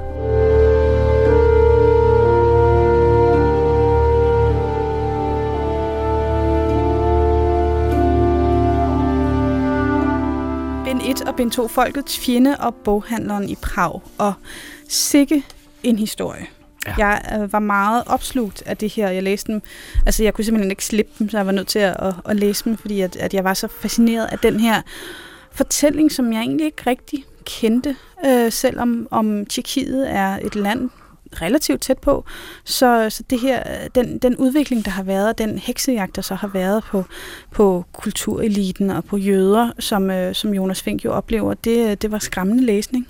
Ja, fordi det, det skræmmende er jo, at det er fortsat, øh, kan man sige, den første, første ben foregår der under, under 2. verdenskrig, og han er en øh, dreng, øh, øh, der mister sin far. Det kan vi vist godt afsløre. Ja, fordi faren bliver fængslet. Det er Ja, ikke præcis. fordi, så han, han forsvinder omkommer. ud af hans liv, øh, og han skal prøve at klare sig, og, øh, øh, og det, det er hårdt, fordi der bliver slået ned, og jøder bliver forfulgt, øh, og det gør anderledes tænkende også, og det er ikke til at vide, hvem man kan stole på. Så det er et meget betændt og, og, og sådan paranoia-agtigt mm. liv, han skal leve der i Prag, som er en sindssygt smuk by, og det, det kan man for øvrigt også se hele tiden. Den er en meget smuk serie. Ja, og det er jo altså det, ja, det er virkelig en, en, en voldsom kontrast, fordi Jonas er jo en, en ung dreng, hvis far bliver fængslet, uden at der er nogen grund til det. Så moren er jo meget opsat på at for det første finde en forklaring, og måske kunne få faren ud, fordi hvorfor er han blevet, blevet fængslet? Han er men jøde, han er det er derfor. jøde, og Ja. han er læge. Ja. Øh, og Jonas er en meget dygtig dreng i skolen, men han får ikke lov at fortsætte, Nej. Fordi at han er søn af sin far. Er en skurk, synes de. Ja, så, så han ender jo med, altså også det der med, at han må faktisk egentlig heller ikke rigtig få lov at arbejde, og moren Nej. må ikke få lov at undervise øh, i fransk, som hun gør. Hun underviser det- privat hjemme ved køkkenbordet. Der er og- simpelthen så mange ting, at man bare man mærker den der frustration. Øh, og moren bliver jo selvfølgelig enormt påvirket af det, og Jonas bliver vred. I virkeligheden synes jeg faktisk, at han er ret usympatisk. Han er, altså, han, det, men det er sådan en underlig ting, for jeg forstår godt hans situation. Men især i bind 2, hvor han, man følger ham som voksen, der synes jeg, han er hensynsløs over for andre. På en måde, som ikke er så sympatisk. Øhm, og det, er jo, det giver god mening igen. Der er heller ikke nogen, der har givet ham, en, en, ikke særlig mange, der har givet ham en ærlig chance i livet. Så jeg kan godt forstå, at han, at han er lidt øh, underligt selvoptaget. Altså, men, jeg, fordi- men jeg kunne godt lide at læse det alligevel. Det er sjældent, at jeg, hvis der er en usympatisk hovedperson, at jeg godt kan lide det alligevel. Ja, men det er jo fordi, tror jeg, at, at, at hvis jeg skal at prøve at, at, at forklare, hvorfor den alligevel er fascinerende. For jeg kan godt se, hvad du mener. Han er ikke nogen held på den måde, fordi han, han forsøger bare at overleve, og det betyder, at han undervejs svigter nogle mennesker, men han bliver også selv ekstremt svigtet. Dels af, af, af hans far ude af hans barndom, og dels øh, af den pige, han forelsker sig i. Øh, Det er en, en kærlighed, der ikke kan lade sig gøre, fordi hun er, øh, øh, hun er fra øh, eliten, og det er han ikke. Og, og øh, hendes forældre er russiske. Præcis. Ja. Og det vil sige, at hun har andre sympatier. Øh, og bind 2, som så altså er lavet mange år senere, og som, man kan også se en forskel i tegnestilen, fordi det første historie i det første bind er i meget stram, øh, som sagt, Hergé-inspireret stil, og meget, meget Altså, jeg vil sige, der er hver tegning næsten et, et kunstværk virkelig smukt. Andet bind, det nye, som så altså ikke er kommet på dansk før, uh, fra 2018, er, der kan man mærke, at der er lidt mere rå øh, lidt mere, ikke tjusket, men det er som om han har, han har, og det har man også set i hans andre serier, han har langsomt fjernet sig fra den meget, meget rene streg til noget, der er lidt mere løs. Så der er en vis forskel på dem, men, men det er der, sjovt. er, Jeg- der er jeg også har- en forskel, det har du ikke lagt mærke til? Jeg har ikke tænkt over Nej, det, det men jeg vil så måske også sige, jeg har, det er måske også fordi, at der netop er gået tid, så det passer, passer også godt til, 68, til ja. at det er så, altså, det er så gammeldags ja. øh, i, i bind 1, hvor bind 2 er jo mere, der er øh, moderne kultur på en helt anden Ja. måde. Så jeg, jeg har slet ikke overvejet det. Og jeg blev faktisk lidt overrasket, da du, vi har tidligere snakket øh, uden for mikrofonens verden, Det om, om det her med, øh, med Tintin-stregen, hvor at jeg, jeg har slet ikke tænkt Taché, men jeg Nej. kan godt se, hvad du mener, at det er den her ren. Altså, Helt det er klart. så klare Det er det. tegninger, Der er men det, det, det har ikke det der sådan lidt øh, noget uvirkelige... uklart. Nej, øh, Man men, ved, hvad der men, sker men hvert Tintin er jo sådan lidt, lidt... Altså, det her er jo langt mere realistisk tegnet. Nå, ja, ja. Den men, måde. Men, men, men det er stadigvæk en gengivelse af virkeligheden, som, som er præget af den rene streg, sådan øh, øh, øh, sans for detaljer og stemninger, øh, men, men og også på en eller anden måde lidt, lidt uvirkeligt. Men jeg synes, Jonas Fink er en spændende person, og jeg, jeg har ikke noget imod, det skifter lidt stil. Vi oplever ham i 60'erne som en ung mand, der øh, stadigvæk er besat af den kvinde, han mødte i den første bog, øh, og nu er konflikten ikke mellem øh, den tyske besættelse, øh, men derimod af den sovjetiske besættelse, kan man sige, af Varsava-pakten. Og nu er det partiet, det handler om, og øh, Prag er på e- endnu en gang en by, der er belejret af folk, der ikke vil have, at man siger noget, og alt, hvad der kommer fra Vesten, er sindssygt spændende.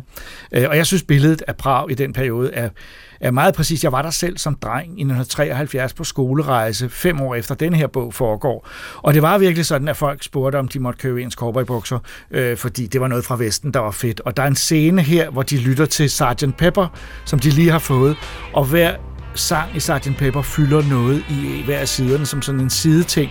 It was 20 years ago today.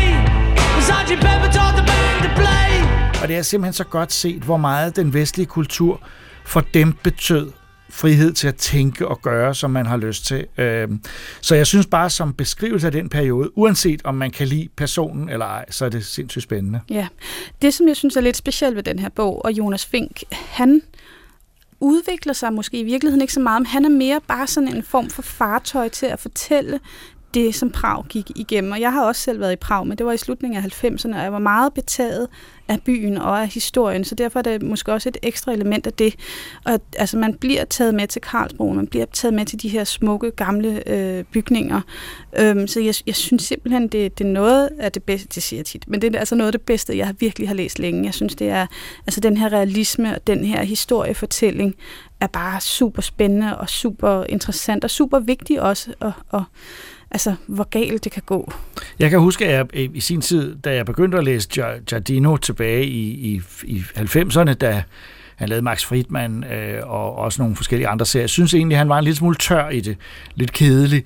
Øh, og det er han måske, der, det er heller ikke, det, det oversvømmer ikke af effekter. Det er meget enkelt, det er meget klart, men her i denne her historie, synes jeg, at det er en perfekt øh, stil, han har valgt, og jeg var også fuldstændig så grebet som dig. Jeg læste den øh, som en roman, øh, og den er jo lang, Øh, øh, og på intet tidspunkt kedelig.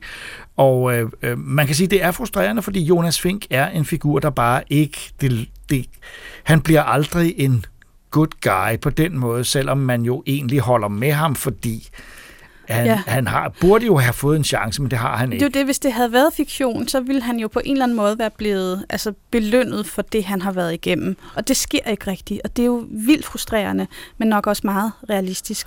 Og, og så altså, er der jo så også det øh, vidunderlige, at Jonas møder mange forskellige mennesker, som, som bliver karakterer i hans liv. Der er en, en VVS'er eller en rørlægger, som han arbejder sammen med, Ja. da han er ganske ung, Ja. som bare tager den her dreng til sig, altså har lidt ondt af ham og har høje tanker om ham, øh, og tager ham med på det lokale værtshus, da han er 12-13 år, Ja, ikke sandt? og det værtshus bliver på en eller anden måde centralt i hans liv. Det bliver der, han, Jeg fik lyst til hans at tage derhen. Ja, ja, Ja. Og, og man kan næsten smage det gode tjekkiske øl, Ja. ja. som de drikker hele tiden.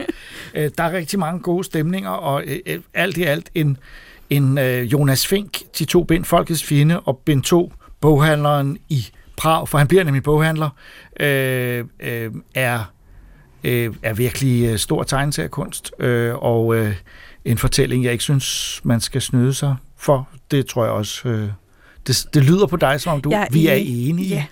i denne anbefaling af Jonas Fink. Sergeant Pepper's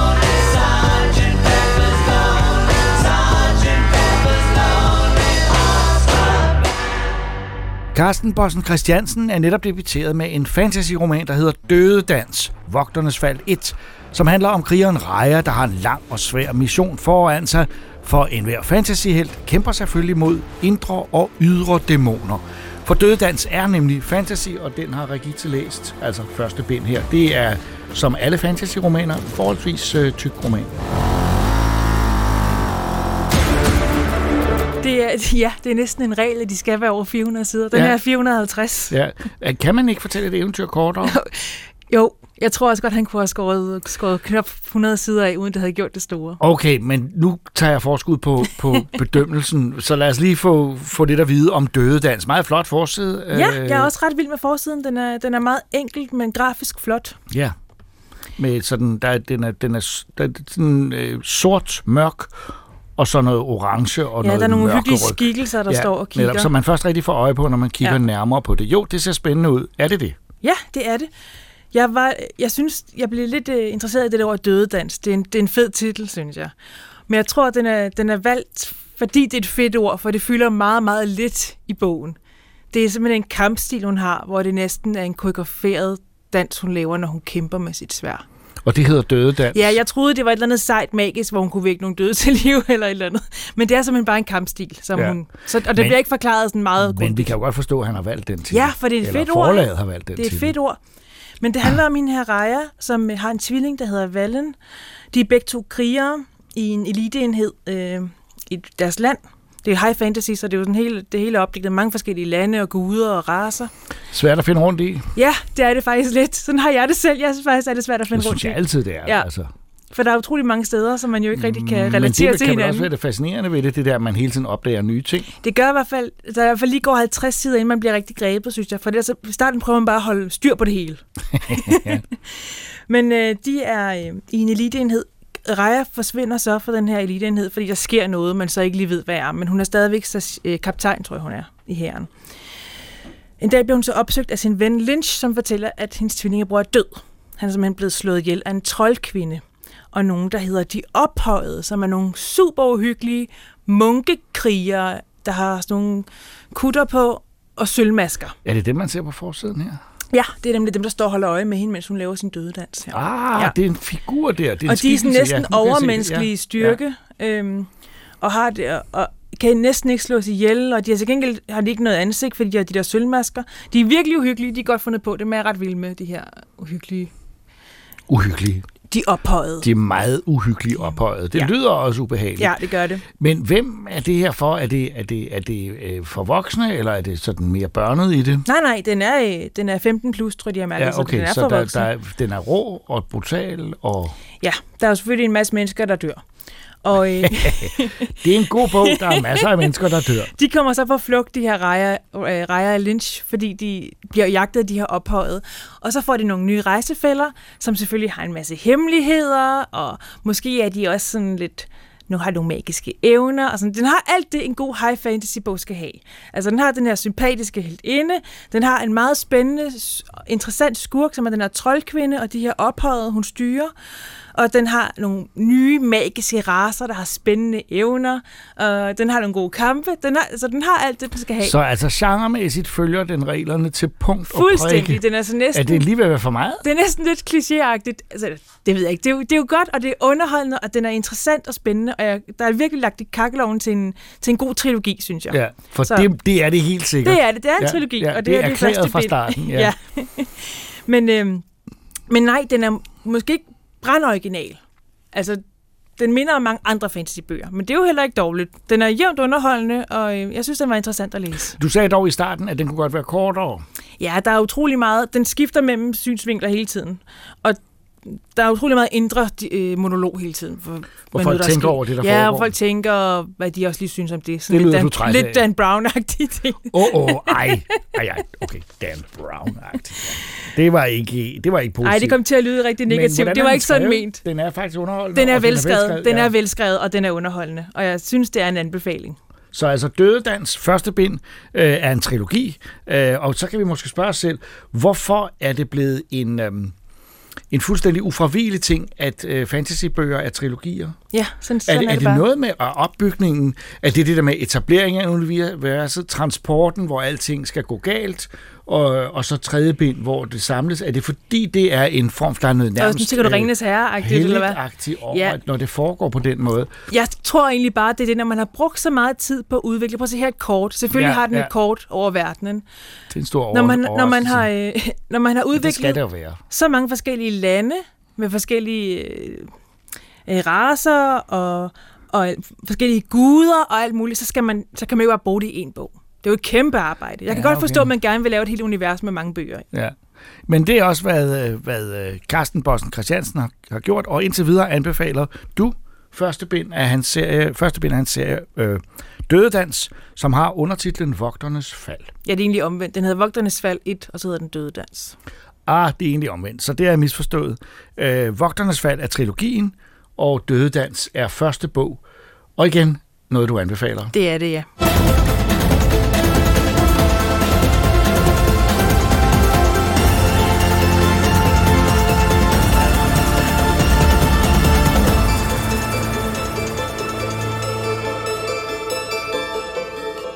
Det er sin helt egen genre, crossover action kampspil. Det er primært betegnelsen på Nintendos populære Smash Bros. spil, som havde genren for sig selv i lang tid, men der er begyndt at komme flere af dem, og Warner har nu lavet deres helt eget. Multiversus hedder det, og det er til alle platforme, bortset fra Nintendo Switch, og så er det til med gratis at spille, som dog er en sandhed med modifikationer. Strange energy signature detected. Computer, what's my location? Computer, Hey, dude! What's going on here?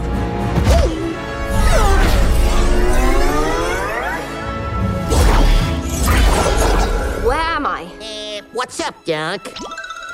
look out!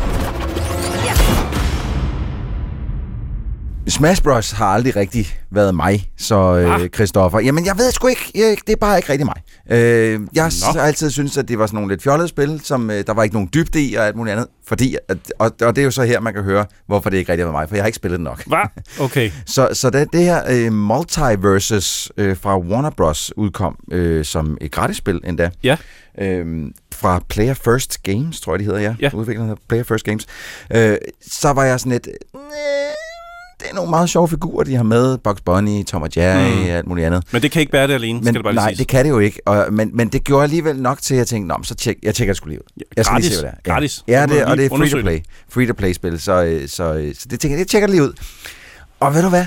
Jeg har sgu blevet omvendt, du. Er det rigtigt? Jeg har hygget mig gevaldigt. Det var pokkers. Både i at spille mod øh, CPU'en, altså AI'en, men i den grad også at spille mod andre. Mhm. Men det skal også, så også lige siges, for jeg ved, at vi to er gået ind på to forskellige måder i det her spil. Ja, Øh, du er gået ind og har sagt, jeg bruger ikke en krone. præcis. Og jeg gik øh, ind og sagde, ringer til Jacob Stikman og sagde, jeg bruger lige en masse af dine penge.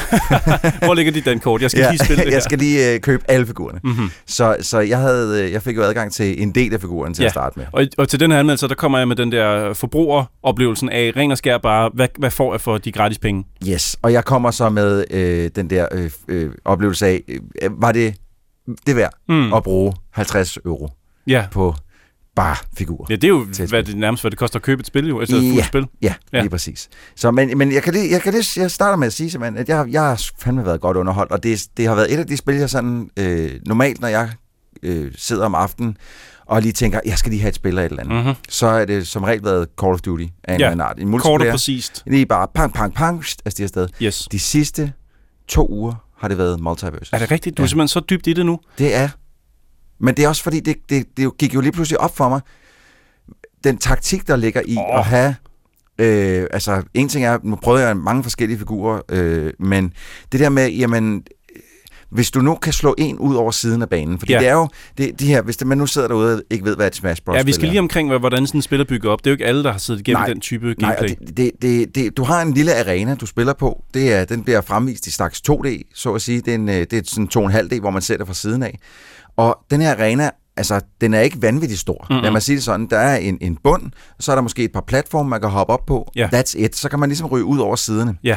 Og, og en af de taktikker, som jeg så er begyndt at bruge, blandt andet med Taz, The Tasmanian Devil, De- Devil, Devil, Devil, ja. det er at, at bruge øh, hans tornadoangreb til at flå folk ud over siden, og så øh, hoppe op og lave tornadoen, så, og så den bliver ved med at holde dem ud over siden, så Ah. til sidst ikke kan hoppe, fordi man har et dobbelthop.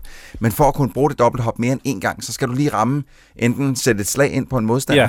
eller lige ramme en overflade anden Så du fandt en taktik, hvor du simpelthen slår de modstandere ud over kanten og holder dem og holder derude, dem derude. Så, indtil... de, så selvom, øh, øh, for de skal også siges, at øh, for, at- for at få slået folk ud, øh, for- jo mere skade du giver dem, jo længere væk ryger de, når du giver dem et power, Ja. power punch. Første gang du rammer nogen, der rører de ikke så langt, Nej. men jo mere skade de tager, jo længere rører de Lige præcis. igennem den her bane der. Så normalt så skal man have dem givet altså 120 i skade for eksempel. Mm. Så skal man arbejde dem helt derop, så ryger de pænt langt ud over banen, Ja. eller, eller opad. Man kan faktisk også ryge ud af banen opad. Mhm. Øh, og, og jeg har fundet ud af en taktik på, på jeg behøves faktisk ikke få dem så højt op, for at kunne holde dem væk, fra at kunne komme ind på banen igen. Du er sådan en lille snyder. Men det jeg- lyder lidt som sådan, jeg spiller uh, Smash Bros. med Kirby. Ja, men jeg tror, jeg tror desværre også lidt, fordi jeg er jo ikke vanvittigt dygtig til det, og min level er ikke sindssygt høj endnu. Nej. Så jeg tænker lidt, når jeg ryger ind i nogle lidt højere levels, så kommer mm. der til at være nogle spillere, som er sådan lidt, Nå, det der gamle trick. det er fandme dumt det der. Ja. Prøv at se, hvad, hey Anders, prøv at se, hvad han prøver. Ja, det er rigtigt, ja. Øh, så er der nogen, der kommer til at grine mig langt ud af banen. Og så ikke? må du helt tilbage på tegnebrættet og sige, okay, Ja. hvis ikke det er TAS, hvem skal jeg så træne Ja. op med? Ja. Øhm, jeg, jeg har den tilgang, at jeg er meget pjattet med, med Smash Bros. Ja. Ja. og har været det mere eller mindre fra Nintendo 64 af. Øhm, og der er en version til Switch, som er den seneste, jeg har spillet ja. Selvfølgelig, og den har jeg spillet rigtig meget. Den er også vild. Den, Den er- den character roster Ah. er jo... Altså, se, se hvor mange figurer, man kan vælge mellem på sin Switch-skærm. Ja.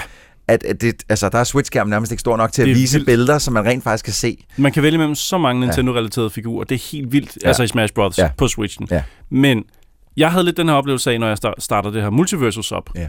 At jeg ikke kan vælge særlig mange uden at betale, eller hvis man kæmpe Grinde. mig igennem det Ja. der spil, slide mig selv op for Ja. at kunne unlock det næste figur, og det skal man altså gøre rigtig mange gange for at, at få dem alle sammen. Det var der, øh, derfor, jeg ringede til herr Stelman og sagde, Ja. give me some money, man. Mm. Øh, fordi jeg kunne se, okay, øh, den her figur koster, hvad er det, 17.000 coins, Ja. som er det, du kan tjene op inde i spillet, uden at skulle bruge penge. Og på det tidspunkt havde jeg kæmpet måske 10 kampe, og jeg havde tjent 250 coins. Ja, så er der et stykke vej igen. Man skal spille dagevis jo for Ja. at få dem alle sammen. Ja. Altså, vi taler rigtig mange timer, du skal lægge i det. Jeg vil sige sådan her, jeg synes, det er nogle meget fede figurer, de har låst op for fra starten, fordi det er hvis Batman, øh, man får fra, helt fra starten af, og så kan man meget nemt ved at lige at signe sig op et eller andet sted få øh, Wonder Woman også. Ja. Øh, to glimrende starterfigurer, hvis man ikke har prøvet før. De er Mm. mm. nemme at styre. Øh, deres angreb er nemme. Det er ikke ligesom en Tom og Jerry, hvor du har to figurer, der gør nogle ting. Ja, den er lidt forvirrende, fordi jeg fik jo faktisk prøvet alle figurerne ved ja. At gå ind i uh, practice, og Yes. så så man bare, altså, Ja, der kan man prøve dem alle man sammen. prøver dem alle sammen, men der er ikke noget at lave med dem. Jeg prøvede Nej. bare deres angreb og sådan Ja. noget. Øhm, så jeg har prøvet dem alle sammen. Jeg har prøvet ja. alle figurerne, og jeg kan godt se appellen, jeg kan godt se kvaliteten, at det er fordi, den ligger over nogle af de andre kloner, mm. jeg har prøvet. Jeg har prøvet, lad mig se, Kung Fu Panda kom Ja. med en version til PlayStation 3. Ja. Yikes. Øh, jeg har prøvet Nickelodeons øh, version også, hvor man ja. Kan spille som SpongeBob og øh, Turtles og sådan noget. Okay, ja, Ja, slet, den- ikke, den- slet ikke den- noget, der kan, der kan hamle op med Smash Bros. Nej. på Switchen. Øh, og så kommer der den her, og den placerer sig altså uden tvivl som en, en klar øh, konkurrent Contender, ja. til øh, Nintendos version. Mm. Jeg ved bare ikke, om jeg, jeg har sgu ikke rigtig vippet over på den endnu. Jeg vil langt hellere finde mit uh, Smash Bros. frem stadigvæk og spille det. Men jamen, det er jo, og det, nu snak, snakker vi om character rosteren lige før i Smash Bros., som er så gigantisk, hvor her, der har du sådan noget 10-12 figurer at vælge mellem, som jo ikke er særlig meget, og de bliver med, men de bliver med at det. Mm. Jeg tror, øh, de næste kom, åh, jeg synes lige, jeg har set nyheden om, hvem det, hvem det var. Altså med det den var, succes, det har lige nu, der vil der ende med at være rigtig mange figurer i det her spil. Black Adam er blandt andet en af de figurer, der Det er kommer nu. Øh, som man, hvor man kan se, de tør ikke helt de tør ikke helt sats all in på, at den film den bliver et hit, fordi Nej. det ligner ikke The Rock. Ej, Ellers så har de ikke haft råd til at købe The Rocks ansigt. Åh, oh, må ikke, øh, de, hvis de gad det. Men øhm, så, så der kommer til at blive ved med at komme figurer, og, og de ved allerede nu, Warner, at det her det er blevet et kæmpe hit. Ja, det er det virkelig. Det, det er et kæmpe hit derude. Det må allerede. man give dem. Det kan godt være, at vi sidder her, jeg er lidt på vippen, ja. Men man kan ikke tage fra dem, at det her, det virker som om, at det bare kører derud af med 120 i timen. Ja, og jeg, altså det eneste, der hvor min forbrugersans ligesom begynder at sige, wow, Mm. det er den mængde penge, du skal bruge for at unlocke bare de her startfigurer. Jamen, det er det, jeg mener. Du har jo faktisk reelt købt et spil, og der synes jeg faktisk, at... Men jeg har øh, ikke engang fået alle figurerne. Nej. Og der synes jeg faktisk, at uh, Smash Bros., som det har nogle år på banen mm. Efterhånden, at på Switchen, der er det et pænere spil i sidste ende. Det er også pænt, det her, men jeg, jeg, jeg er vildere med grafikken over på, på Switchen, selvom den et eller andet sted er under... Øh, den underperformer på en eller anden måde. Ikke? Ja. Jeg ved ikke, det er måske også en meget subjektiv ja, smagssag. ja, men ja, det ved jeg ikke. Det, det er også fordi, det, det er to spil, som er så stiliseret, som de er. Det er Øh, de. Det er jo ikke... Hvis man kigger på dem sådan helt opfra, Ja. øh, så er de jo ikke flotte spil, nogen af dem. Nej, det kan man ikke sige. Men, men, men det er ikke derfor, man spiller dem heller. Det er to meget forskellige stilarter. Ja. Øh, men jeg vil så også sige, altså det, det, der hvor jeg bliver pisset af af de her microtransactions, hvis man kan kalde dem det, det er, jamen, øh, for jeg fik brugt lidt penge også på nogle unødvendige ting, for jeg vil se, hvad det var. Ja. Du Ko- kostumer, eller Ja, du kunne købe nogle andre kostymer til din... Jeg købte den der øh, originale 60'er Batman-kostymet til, ja. til, til Batman-figuren. Selvfølgelig. Som jeg synes, det var meget sjovt. Den var heller ikke så dyr. Men så, så tænkte jeg også, Nå, du kan også få nogle andre annoncer på. Så tænkte jeg, så prøver jeg at købe øh, Superman. Den kostede så altså, fire gange så meget som noget andet, jeg havde brugt, Wow. altså, jeg havde brugt penge på, var den annoncer der. Øh, Kostede 1200 af de der diamanter eller sådan noget. Jesus som var mange, Kristus. Mange diamanter. Og vi taler om stemmen, som annoncerer Ja, så fik jeg Superman til at annoncere st- stemmeren. Ej, altså til at være stemme. nej, Det... Og det, det, det er sådan en ting, hvor sådan et, hvorfor er det der Det kan jeg ikke rigtig have, kan Nej. jeg mærke. Jeg synes ikke, det er sådan der, at jeg nyder mine spil.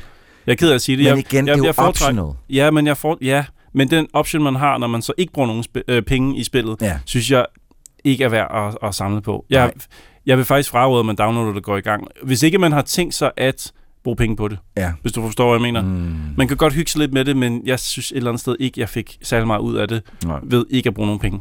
Altså, alt inde i mig, fornuften inde i mig siger jo, at du har jo ret på mange områder. Men, men det er, altså jeg synes, for mig var det, det jeg synes, det er en rigtig, rigtig fedt spil, og en rigtig god oplevelse, og det har gjort meget ud af at balancere ting. Der bliver hele tiden nerfed figurer, mm. som det det, det, det, hedder, når nogen bliver gjort sværere, fordi at de, Ja, at de, er over- for, de er for overpowered, ikke? Ja, der er for meget ja. knald på. Øh, de, de går hele tiden ind og, og justerer balancen mellem de alle de forskellige figurer, ja. så de går virkelig også op i at, at, at holde Det kan holde, man mærke. Man kan øh, mærke, at Warner Bros. har ikke bare vil øh, trykke den her ud Nej. af, af, af trykken lynhurtigt for lige at lave nogle hurtige penge. Det er faktisk jo et godt spil Ja. i bund og grund inden for den her teknik, mm. Altså inden for Smash Bros.-stilen. Det er måden, de har Men- valgt at udgive det på, Præcis, som, og- som er problemet. Og det er nok også derfor, jeg ærger mig ekstra meget, ja. Hvis du forstår, hvad jeg mener. Ja. Det, det er det, der går mig på. Ja. At det er så ærgerligt, at vi egentlig faktisk sidder med noget, der er ret godt, og så strander det lidt i, har du lyst til at finde dankortet frem per ting, du vil bruge? Jeg kan, godt lidt, jeg kan godt være lidt bange for, at vi lyder som to gamle mænd, som bare ikke er vant til den her, som, som ikke kan lide den her måde at lave Ja, ja, spil på, det hvor meget at, øh, der sidder en masse unge mennesker derude og sådan et, Juhu, giv mig det kreditkort, Ja. ja. og bare smid det efter dem. Der kommer til at være nogle forældre derude i hvert fald, der kan mærke det brænde, øh, når ungerne kommer løbende og siger, altså, øh, kunne jeg ikke lige få lov til? Jamen, altså, det er jo ikke så mange penge, det er jo bare lige den ene Jeg kender det jo figur. fra Fortnite og min egen søn. Altså, Mm. han laver ikke andet. Kan jeg ikke lige få lov til at købe den dans her? Damn it. en dans. Så- Ja, ja, men vi sidder og griner her, men det er jo sådan, det fungerer nu. Ja. Det Men er altså, sådan, så du, du er... Du siger, hold, du siger nærmest, hold jer væk fra det. Det er lige før. Ja. Altså, hvis du alligevel har tænkt dig at bruge penge, og du ikke har det øh, af Smash Bros. til Switchen, mm. så, så samle det op i stedet for. Ja. Det skal også siges, det er jo ude til stort set alt, ja. Bortset fra Nintendo Switch. Ja.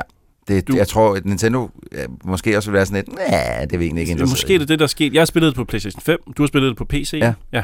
Øh, fine oplevelser, det Ja, kørte, som det, det skulle. kører, spil, spiller bare derudad. Ja. Øh, Øh, men ja, Ja. ja, ja. jeg ved det, sgu ikke rigtigt. Jeg er ikke, jeg er ikke helt fuldstændig vundet over, vil jeg sige. Du har smidt det i skraldespanden, det kan, alle, det kan alle, der lytter med lige nu godt høre. Jeg siger derimod, jeg er lidt mere øh, lige i midten og siger, at det er et skide godt spil, og, og er man allerede øh, lidt bitter den der Smash Bros. Øh, bug, og, og, og har lyst til at bare prøve noget andet med nogle andre figurer, så synes jeg, det her det er et glimrende eksempel på, hvordan man skal lave de her spil, sådan rent gameplaymæssigt i hvert fald.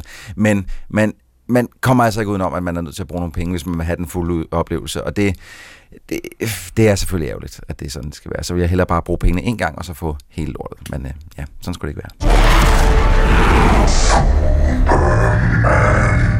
All right then. You're with me.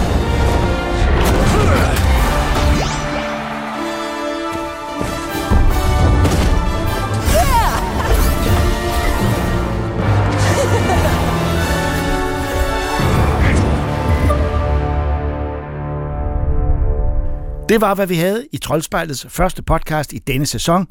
Vi er tilbage i denne form om to uger, og snart er vi også tilbage i den nye tv-udgave, som kommer på DR2 og DRTV fra 14. oktober. Mere om den senere. I studiet her var jeg, Jakob Stelmann, Ida Rod, Christoffer Andersen, Regitza Heiberg, Benjamin Stelmann og Troels Møller, der også stod for redigeringen. Tak fordi I lyttede med.